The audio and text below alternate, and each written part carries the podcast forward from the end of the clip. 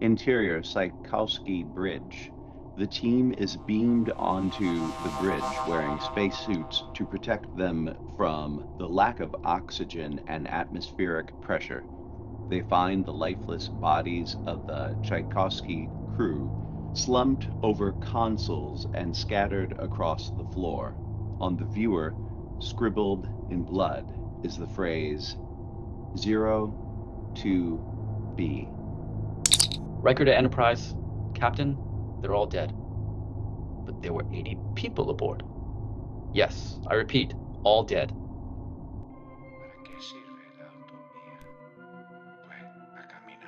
Vente conmigo, amigo, hablar y caminar, porque el camino se hace al andar. Vente conmigo, amigo, hablar y caminar, porque el camino se hace al andar.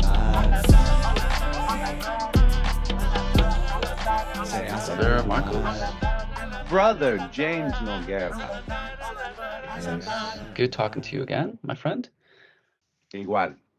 And today on uh, our little grown-up show and tell, um, I brought in a work in progress.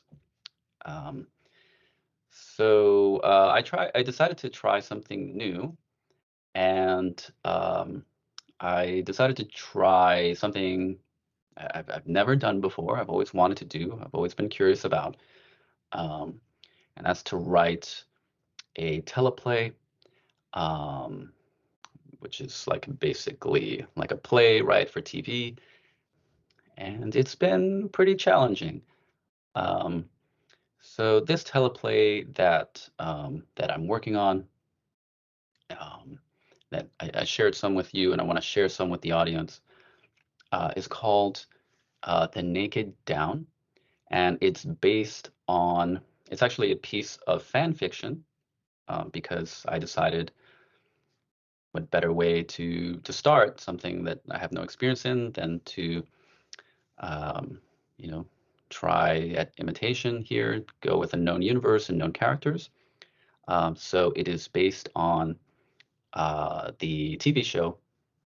Um, what is it from the? I think it started in '87, if I'm not mistaken. Um, and that is Star Trek: The Next Generation. So I think you're you're a fan of TNG like I am. Are you Oh, not? yes. Amen. Yeah. man. And specifically, as a middle schooler, I was a fan of Lieutenant Tasha Yar. nice, nice.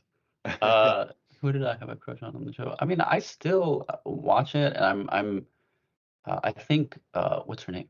Beverly Crusher. I think she's a very beautiful, very beautiful woman. yes, I have matured in, into Team Crusher. okay, okay. This is okay. So there's been a uh, an evolution in your Indeed. okay.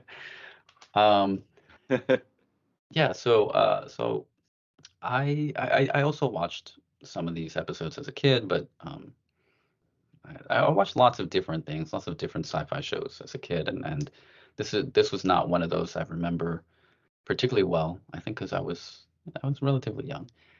Um, but I started to watch again as an adult, um, and and and really appreciate it. And and Star Trek is great. Um, TNG in particular, I, I could watch um, an episode, um, you know, any day of the week, and uh, and it's it's entertaining, um, despite you know being what like you know thirty or more years old.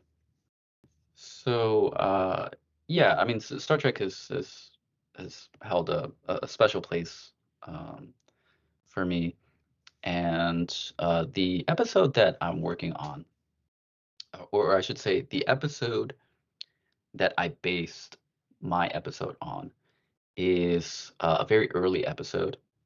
Uh, I believe Jonathan Frakes says that uh, the, the the first maybe the first three seasons or something aren't uh, particularly good. Uh, like they get a lot better. Um, Hmm. So I'm not going to vouch for this being the the best episode in the world, but uh, it's it's episode three of the of the sh- of the whole franchise. uh, season one, episode three. It's called The Naked Now. hmm Um, and it's actually based on an older episode uh, from the original series. Um, and so we both watched that episode. Um, and I'd love to get some of your re- reaction to it, but let me first lay out a little bit of um, the premise for this episode. This is straight from the, the episode description here on uh, on Paramount Plus. So, The Naked Down, it says romance, danger, and chaos result when a mysterious contaminant renders the crew of the Enterprise intoxicated. so, yeah, just let, let's talk about the episode first. Oh my lord. Um, you know, I had seen it, right? And man, I didn't realize how young I must have been when I saw this because I very much associated the show with the 1990s, you know? I didn't realize it it started in it was still Reagan was still president, you know, Mhm, mhm. when it Yeah, started, right? Um, I very much, yeah. And um and hearing hearing uh you quote um Jonathan Frakes, he played uh Riker, right? Or Yes. plays Riker. Um, yeah, that's interesting because it's like, you know, the first three years that'd be like 87 to 90, and then if it got its stride in the fourth year, you know, maybe that was to the extent that there is even such a thing as like a an era of a decade, you know. Okay. Um, yeah, I feel like it was kind of a show. They figured out what it was by the 90s, you know, and and it got good. Yes, I would second that. and um yeah, there is a sense that they're still figuring out what it is. It's basically the first episode, right? Because one and one and two was a two-parter, right? And Yes. that that could have been a pilot and one off, you know? Mhm.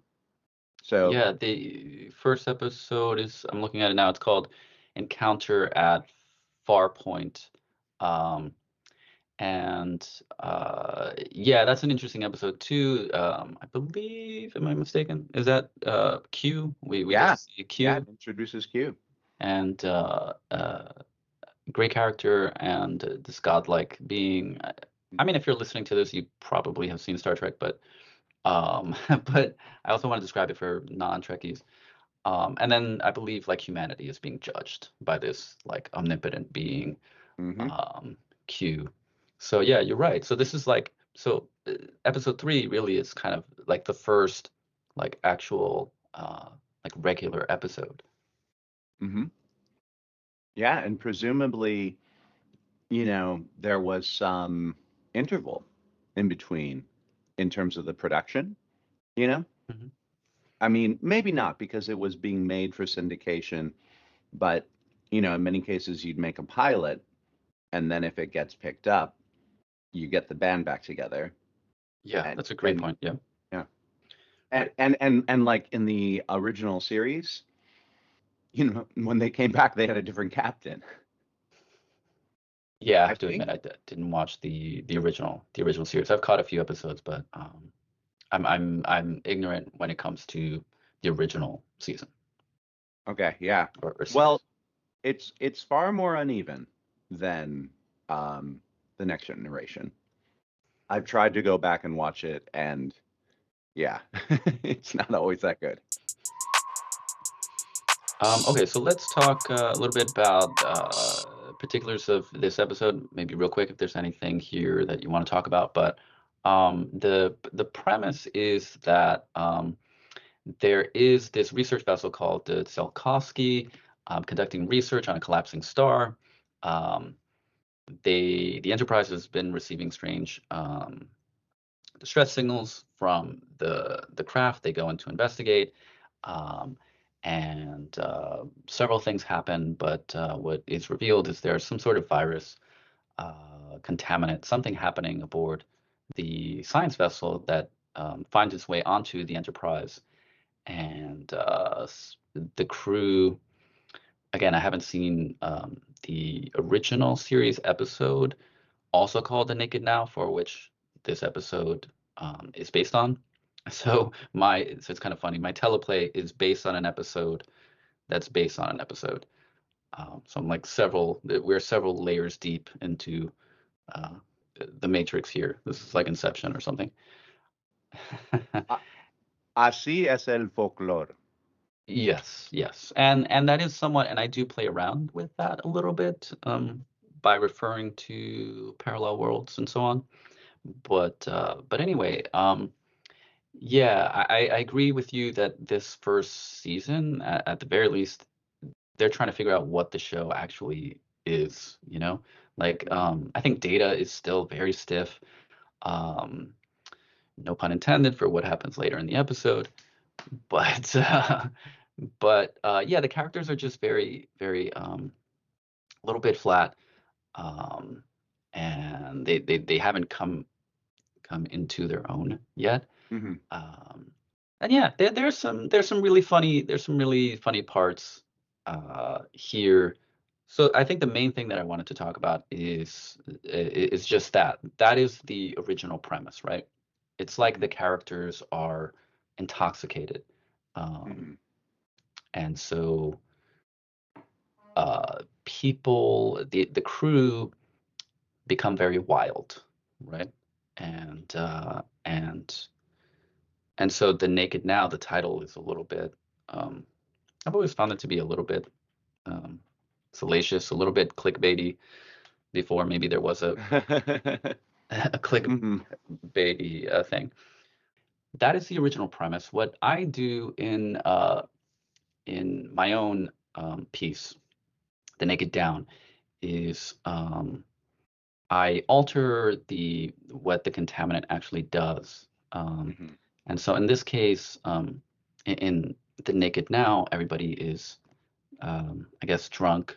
So people, some people are more sexual, they're less inhibited, uh, maybe they're more playful or whatever. What I do is, um, uh, maybe in classic uh, Jim Nog fashion, um, I just make everyone really depressed. Um, and uh, and existential. And so they are questioning existence itself um, Mhm. and and what reason there is to be in the first place.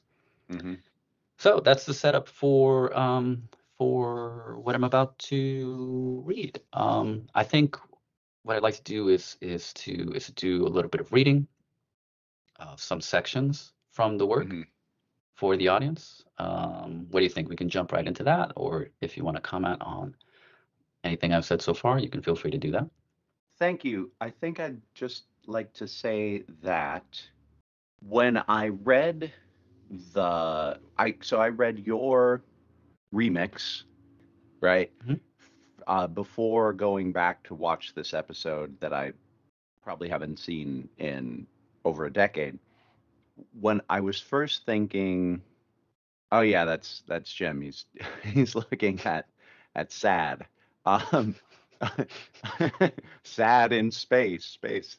Uh, um, and and but then as I read it, I was I thought of I thought of bonobos when when when Tasha, you know, Tasha's down feeling leads her to desire intimacy, you know, an erotic intimacy.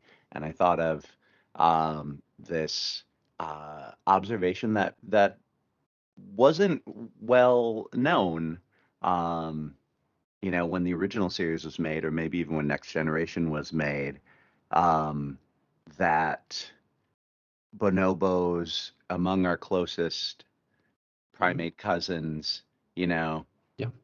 are really similar to chimpanzees, uh, but but one of their social differences is in how sexual intimacy is pro-social. Yes. You know fundamentally pro-social in and part of part of how um they they bond. And and I- resolve and- conflict and, and all sorts of things. Yeah right and at where where in their closely related counterparts uh it's more likely to lead to a, a degree of violence, a degree a gr- degree Mhm. of physical uh, confrontation, and I think I've even heard uh, scientists use the concept of war among chimpanzees. That might be that might not that might not really be science. Yeah, yeah. I mean, I've I've read, uh, you know me, I'm very interested in this topic. So, Yeah. uh, yeah, yeah. You you could you could say that. Sure. Wow. Okay. And so, uh, yeah, I know I recently read a primatologist using the term that the the using the phrase that the, you could see the bonobo pro-social sexuality um, as basically being a make love not war strategy, right? Yeah. You know, and and then so so I as I read it, I was this just seemed plausible and this seemed compassionate, and it wasn't the only way that people reacted to this sudden um, feeling of uh, sudden exposure to negative feelings to de- to depression, you know, sudden vulnerability to it. But but it was it was one of in general the way that people reacted was seemed plausible and it seemed tied to a compassionate take on what it means to live uh, as human beings who are a combination of emotion and intellect, right? And and as cool. And then l- watching back to the original episode, I was struck by how the difference wasn't then just that you looked at one at like specific emotional experience, you know, rather than just like vague sense of being intoxicated in the original.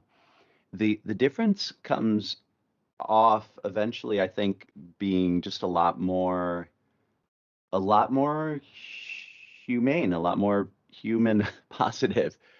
I think one of the problems with the Trek mythos is that they have this kind of idea, uh, optimistic view of the future, Mm. where our some of our basic problems are solved, but they don't tackle how. You know, we've just we've just stopped being concerned about uh, money. You know, rather than this is how money it was put to work uh, and and then how we got past it or something like that you know and it's similar in terms of emotion and yeah passions in general. There's just a sense that oh we're ju- we're just beyond that or rather than a sense of really going through the emotional work to to get to an agency and intentionality that's supported that's on a on a superstructure of you know that's on a scaffolding of psychology and emotion hmm. Yeah, there's there's a lot there. Um, I just want to say that um, what you said just reminded me of the fact that uh, I, have a strong, um, a stronger admiration for what these writers, what these show writers um, are doing, because they have to write really good script, really good scripts for like this episodic um, narrative. Mhm. Okay, so like you know, every episode of Star Trek, uh, certainly the Next Generation, for, with the exception of like two-parters, um, has this episodic nature where at the end of the episode we're back at square one. You know, it's like Mm. so, and and you know, you have to interest the audience. There has to be like stakes involved. Um, Mhm. so you know, it- it's kind of a running joke. Like they almost die, like almost every episode you know? Yeah. it's like it's just it's amazing that they still want to be there. Um that's part of what inspires also my my script too is um at some point you have to think like what's the point you know? Like we keep fighting this thing. It's like well and so there's this moment at the end where where data kind of in my script uh comes to that conclusion and so what the writers are trying to do uh, within this whatever it is 45 minute um, you know time frame uh, to allow for commercials or whatever um, it's it's pretty difficult. It's pretty difficult to like go deep on a particular issue, you know, in 45 minutes, and then have enough tension uh, to interest everyone uh, put everyone in some sort of credible risk while talking about a future that hasn't happened yet, that's believable, um, and uh, and have it all kind of resolved by the end. It's it's hard work. I'm not a huge fan of of the first season, and uh, and I think uh, you know let's also uh, be considerate and understanding that this this episode is uh, like well over three decades old, and and there are some really beautiful uh, contemporary um, Star Treks happening. Um, I really enjoyed the final season of uh, Picard. I thought that was that was beautiful. It was it was really well done, and I really enjoyed the second season of Strange New Worlds. And Uh, and I think Discovery is the best Trek ever. mm, and and I haven't watched Discovery, and I, and I, will because of Okay. your recommendation and what a lot of people are saying. I know it has a big following, and so uh, let's dive into it. Um, I'm going to start with the teaser, right? This is the very first uh, section of a typical Star Trek episode. Many TV series start like this. They start with a teaser. Um, you can think of this as like an attention getter. It sets up the premise, uh, the drama. Uh, it, it tends to end on a, on a cliffhanger, a dramatic note, um, and uh, basically entices you to to keep uh, to keep watching. All right, so what we're going to do, let me just explain how we're going to do this here. Um, uh, uh, Marcos and I will read um, this script aloud, um, and I'll do my best to be to to encapsulate these these characters and their personalities. Uh, I don't have uh, theater training, so bear with me. Star Trek: The Next Generation. The Naked Down. Teaser. Fade in. Space. Exterior. Enterprise. Racing through space at warp speed. Captain's log, stardate 41202.9. We are running at warp 7 to rendezvous with the science vessel SS Tsiolkovsky. Exterior. White dwarf. With the SS Tsiolkovsky in orbit, then the Enterprise appears and moves in to join the research vessel. which has been routinely monitoring the collapse of a red supergiant star into a white dwarf. What has brought us here is a series of strange messages indicating something has gone wrong aboard the research vessel. Interior, main bridge, all regulars on duty. Data at Ops, Geordi at Con, Tasha and Worf upstage, intent on main viewer, which shows the Enterprise moving in parallel with the research vessel. Captain, we're getting a response from the Tsiolkovsky, audio only. Captain Picard signals at Riker, who activates the communications channel. Enterprise. We thought you wouldn't come. Captain Picard exchanges concerned glances with his officers. Understood. We're here to assist you. Stand by, Tsiolkovsky. Exterior, space, Tsiolkovsky. Exterior hatch suddenly blows open with a burst of energy, sending debris scattering into space. Interior, bridge. Captain, what we just heard is impossible. I believe that last sound was an emergency hatch being blown. Are you certain? Of course you are. Captain, sensors indicate no life signs aboard. We must find out what happened here. Picard nods at Riker, who nods back and starts to move. Data, LaForge, Yar, you're with me. Interior, Tchaikovsky corridors. Riker, Data, Geordi, and Tasha beam aboard. They cautiously make their way through the darkened corridors. Signs of chaos and disarray are evident. They come across a recently deceased crew member. A body.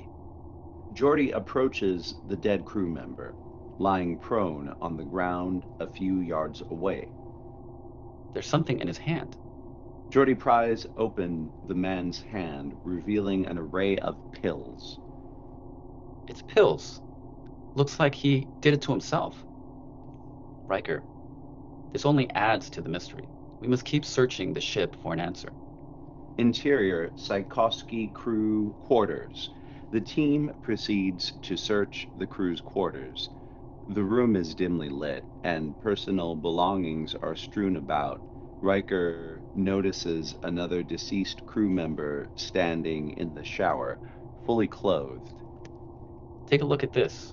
It seems someone was showering with their clothes on. Geordi, that doesn't seem right. Data. This behavior suggests a psychological disturbance. Riker. But what could have caused such a shift in their psychology? Tasha.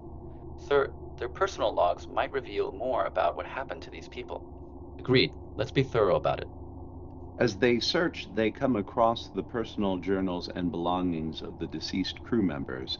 Tasha flips through one of the journals. These entries, they speak of a deep despair, a profound sense of hopelessness. I concur with Lieutenant Yar. Their emotional states were severely compromised.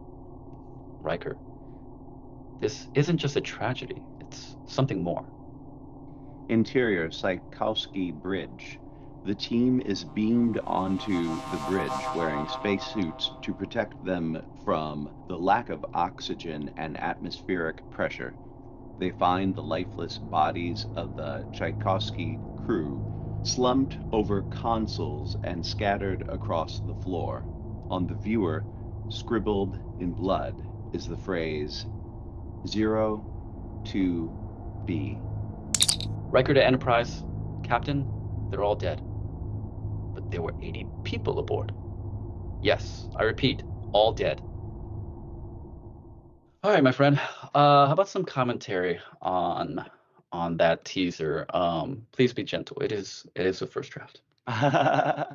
no, it's all good. I mean, you know, the main thing that's interesting here is is these divergent choices that you're making. I, I mean, like the whole way that like this is written is kind of fun, you know, um, to to experience. Um, and it's really interesting to hear these like familiar characters start out in the situation that was written for them and then they're saying different words you know um and uh but it still sounds like them so i think you're you're succeeding you know the characters still sound recognizable and plausible Mhm. yeah as as we know them from from the series and i like i like that it's it's more of an emotional focus and not just um Not just action or plot. yeah not just like the visual shocks in the Mhm. episode it's mostly about the visual shocks you know and then but but also with like there's a puritanical sub subtext you know these people uh were done in by Mhm. their their flesh Yeah. Yeah, that's a great point. and and and and they were just seeking pleasure and yes. it led it led to ruin Exactly. Yeah, yeah. Many, like many uh, a story, it, it has a certain antecedent, right? As a story. hmm hmm I definitely picked up on that. Um, I I guess you can think of my this script as a as a kind of response to that episode. Um, it, I used it as inspiration to answer or try to answer some existential questions um, that you know. Well, as a writer, I tend to come back to. mm Um, I just think that the fact that we die is one of the more interesting facts about us Mm.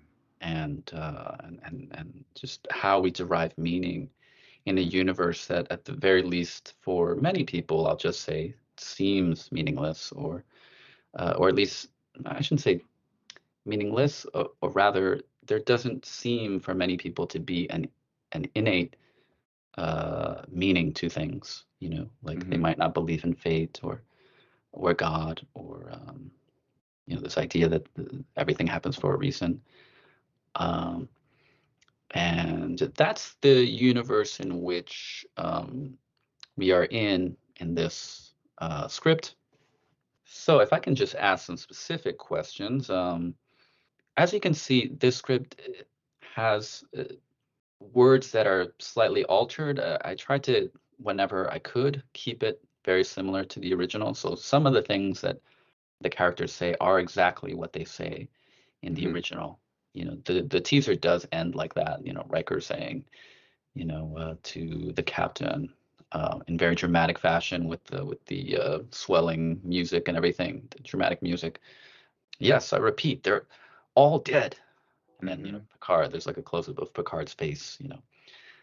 Um, and so it's it's a mix of trying to be faithful to the inspiration, but also um, being free to do my own thing. And that was a difficult thing to balance. Um, what about this this image, right, where they get to the bridge and the bridge is like very different, right? Because this seems to be like almost the scene of the crime, and um, you know they go there and you know scribbled in blood, you know, is the phrase um, or or the the symbols uh, zero to B. Um, I'm just curious, what did you think about that? Um, the well, first off, did you understand the symbology there? Um, and then secondly, how well do you think it sets up the the premise for for the for the episode? Well, I mean, I thought it was evocative as I reflect back on and uh, a strong image. I, as I reflect back, I realize I didn't question how it how there came to be blood available to sc- to scribble things with. Okay. Uh, no, yeah, I I guess as I think about it, does I was thinking so now I was thinking, does that apply violence? Um, Mhm. It Okay. prob probably more implies, well, it does imply violence, but it probably scans with um, like self-harm. Um, you know, yeah. And so zero two could be um, oxygen, right? And uh, or that's like O2, right? Um, oxygen molecule That's fascinating. And uh yeah so they're in a space without oxygen um and apart from that i thought about uh to to be or not to be Yes. So how would like a British person, like uh, you know uh, Patrick Stewart, how would he read that? Would he read it zero to be? i think he would read it not to be Yeah, that's exactly what what I was trying to what I was trying to get at there. And um, uh, you know me, I'm I'm a fan of uh, Shakespeare and the and and Hamlet, and I think that the you know to be or not to be is, is a great question. And there are references throughout to the soliloquy and and to the the question in general. So this sets up the the the sort of existential crisis, and people are reacting to it in different ways. And some of them seek out other people because as as people, I think you sing this line in one of your songs. Because what do you say? People need people. It's from i think it's from magazine dream right yeah, I uh, think so. Yeah. So yeah, sure. I'll just quote it in context.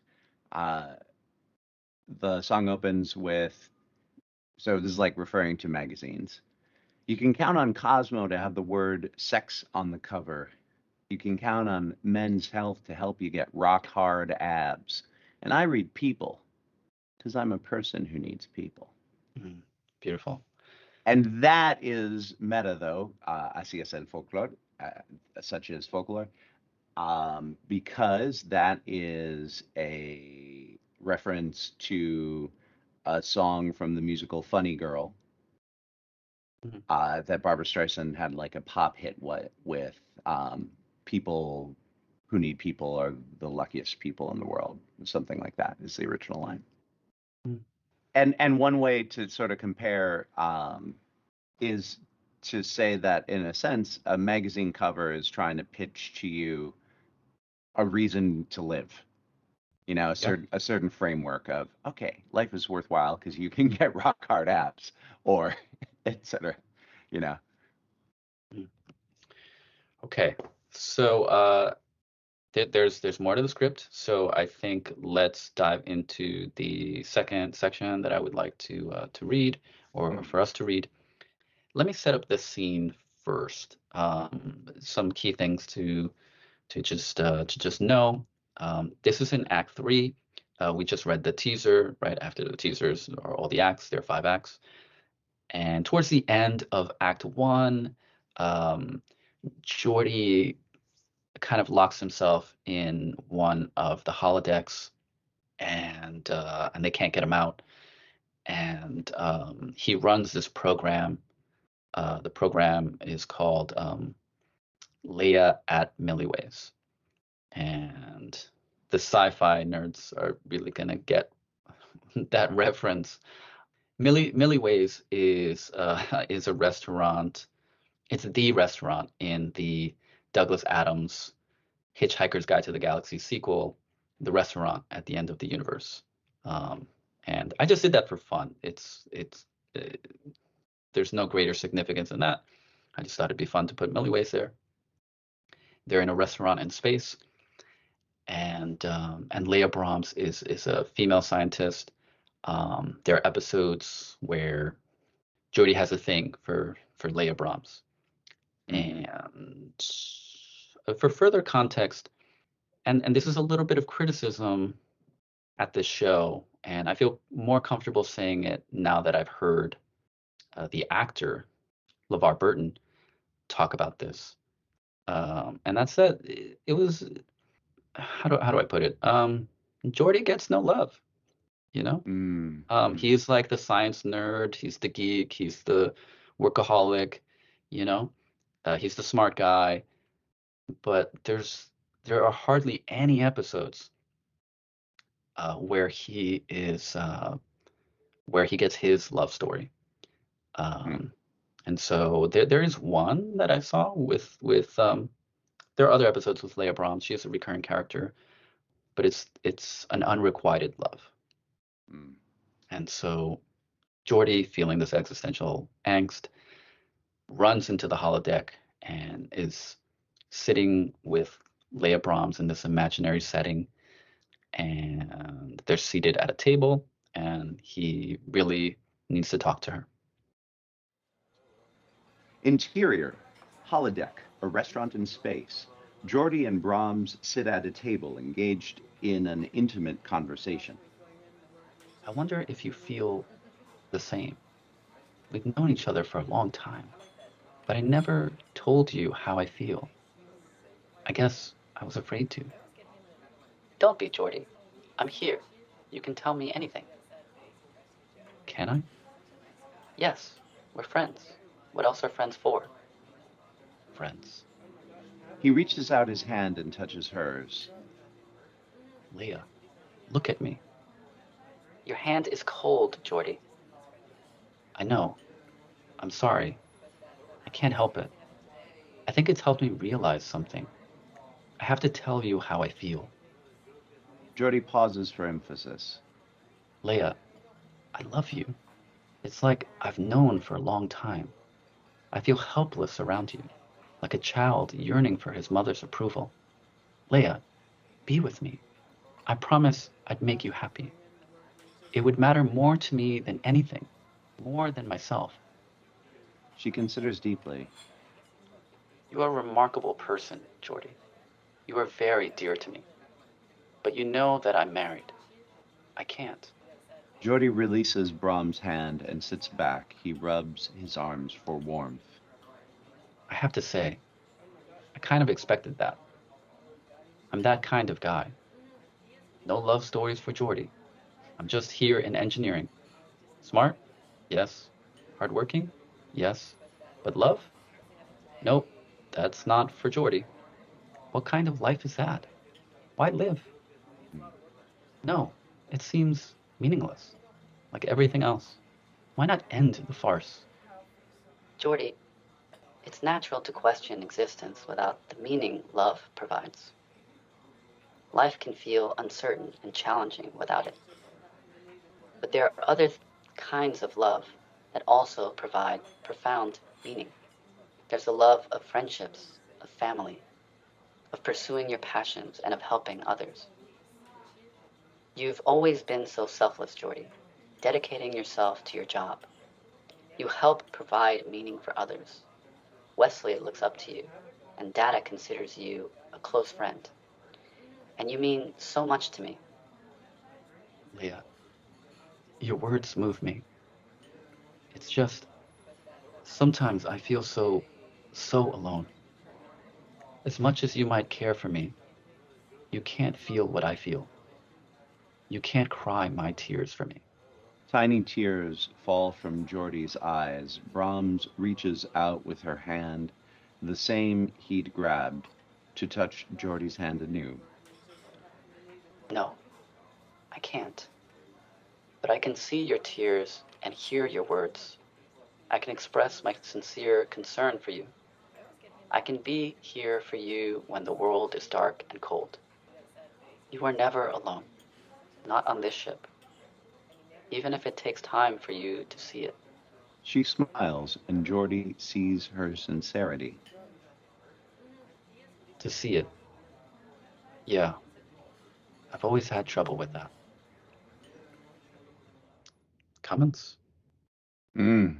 Uh no, it's nice. Um what what what is it to feel love and how does is that the same as or is that different from feeling emotional pain and seeing and wanting relief from it and and seeing you know a feeling uh tying that to feelings of of desire that being tied to feelings of desire Yeah, on on the one hand, he's he's seeking out seeking her out in in kind of a selfish um in part selfishly because he well he wants to feel better. He wants to relieve the um the the the, the anxiety and, and the fear and depression that he's feeling.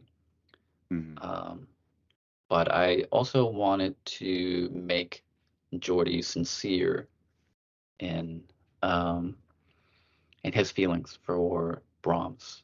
Mm. Um, and in this in this script, this version, Geordi, I think, is really, for whatever it's worth, for wh- whatever is true for Geordi, it is that he loves Brahms. Um, he is in love with her as much as he can understand love at this time, right? Because he Mhm. hasn't really fallen in love, in a mutual love, uh, before. And so um, to him, it is very much love. So that's one aspect of this. Um, what was also important to me and and this scene is um, getting at the heart of um, what what is the existential crisis for Geordi.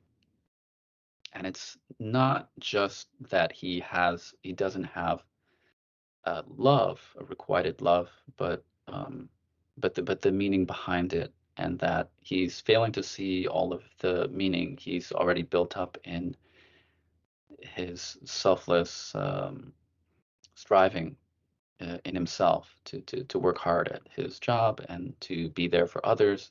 She's trying to say like you already have this deep, profound meaning, and maybe you're, you know, you just you're not seeing it right now, and obviously that's a pawn on, on the fact that that Geordi is is blind. Mhm. Um, and some of this also reflects some conversations that we've had about, um, you know, to, to what extent are we alone? To what extent are we never alone? Um, Mm. and, and how is that important in creating meaning in life? Mm.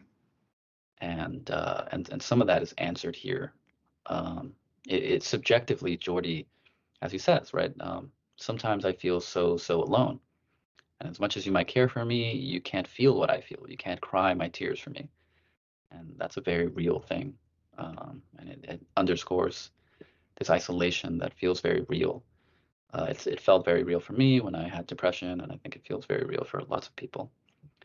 Um, Mhm. and Brahms is answering that. You know, it's it's you know to borrow a phrase you've used, it's like an existentialist uh, uh, gospel she is speaking, Mm, um, and she's saying, mm, you know, um, she's saying she's saying that you're never alone, right? Even though I cannot feel what you feel, or or, or you know, I but I can see what you feel, I can hear what you feel, and you can hear and feel what I feel, or, or at least mm, mm, you can hear my expression of it and so um Mm. and then this idea that they are on a ship you know they're uh they're a community and Mhm. um and so the thing that's kind of fighting against and providing some meaning for Geordi here is is is people Geordi is a person like you who, who needs people.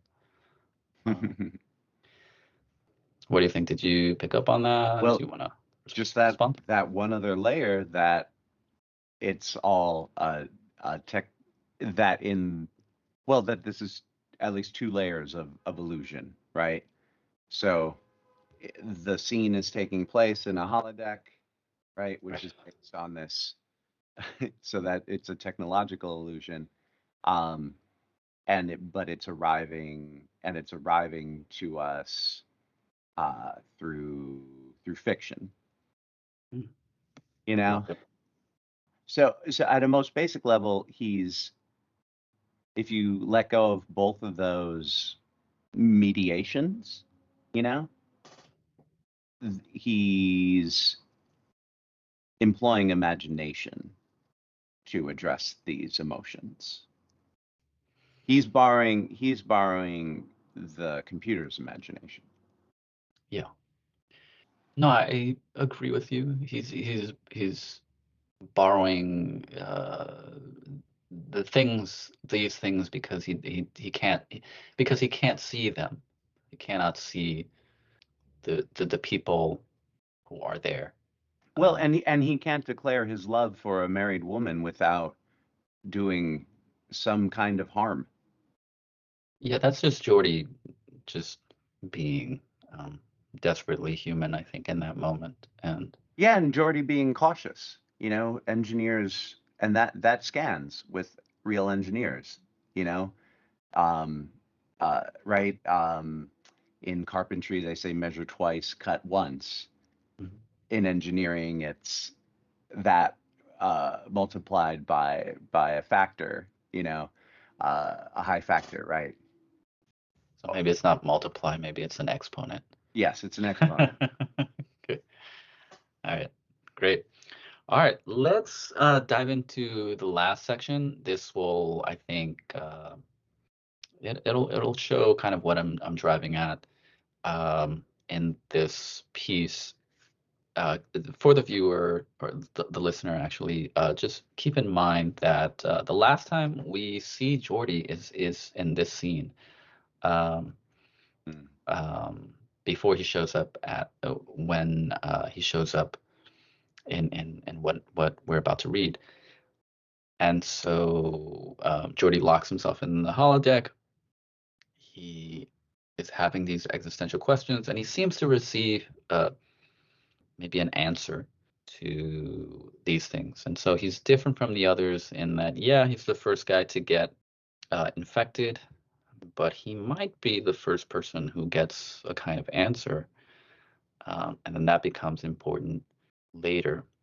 So there's a collapsing star, and the Enterprise needs to get the hell out of there because um, the collapsing star is going to eject um, stellar material that could destroy the Enterprise. Uh, but they can't do that because um, the young, brilliant uh, Wesley Crusher um, has uh, almost barricaded himself in, in, in a section of, of engineering um, using like this force field that he created from this uh, this repulsor beam thing that he created for like a science project. And so he's in there. Um, eventually, Riker and the chief uh, engineer MacDougal are able to short the power to the door. They get into engineering, and uh, and now it's a race against time to reassemble these isolinear chips, whatever the hell that even means, um, back into the ship in the right order, which apparently only Data can do uh, before um, they all get like blown up. So that's the that's the setup here. Interior engineering. Data is rapidly reassembling the chips. Then he abruptly stops. Everyone notices. Riker. Data. Sir, to put it one way, I don't see the point. There doesn't appear to be one for any of this.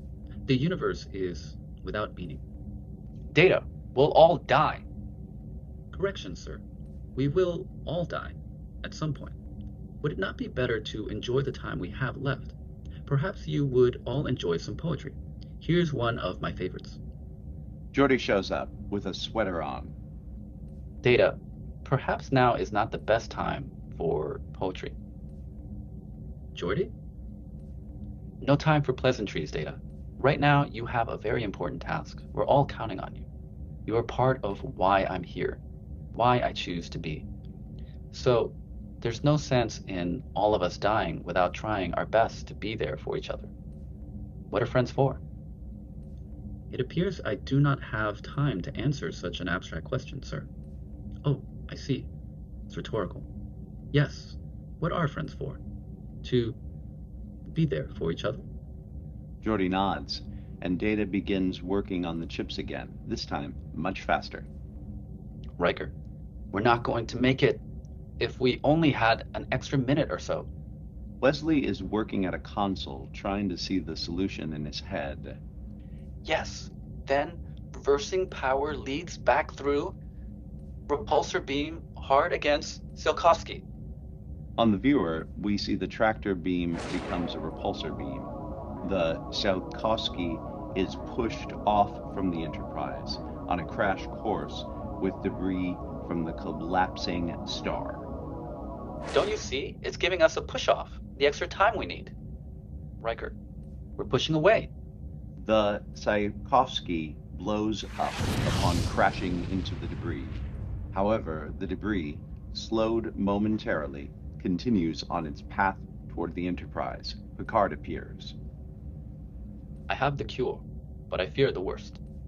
Data finishes assembling the chips. Power is restored. Riker. Bridge, engage engines. The Enterprise warps out of danger. Interior, bridge. Picard, Riker, and Geordi arrive on the bridge. Congratulations, sir. To many people.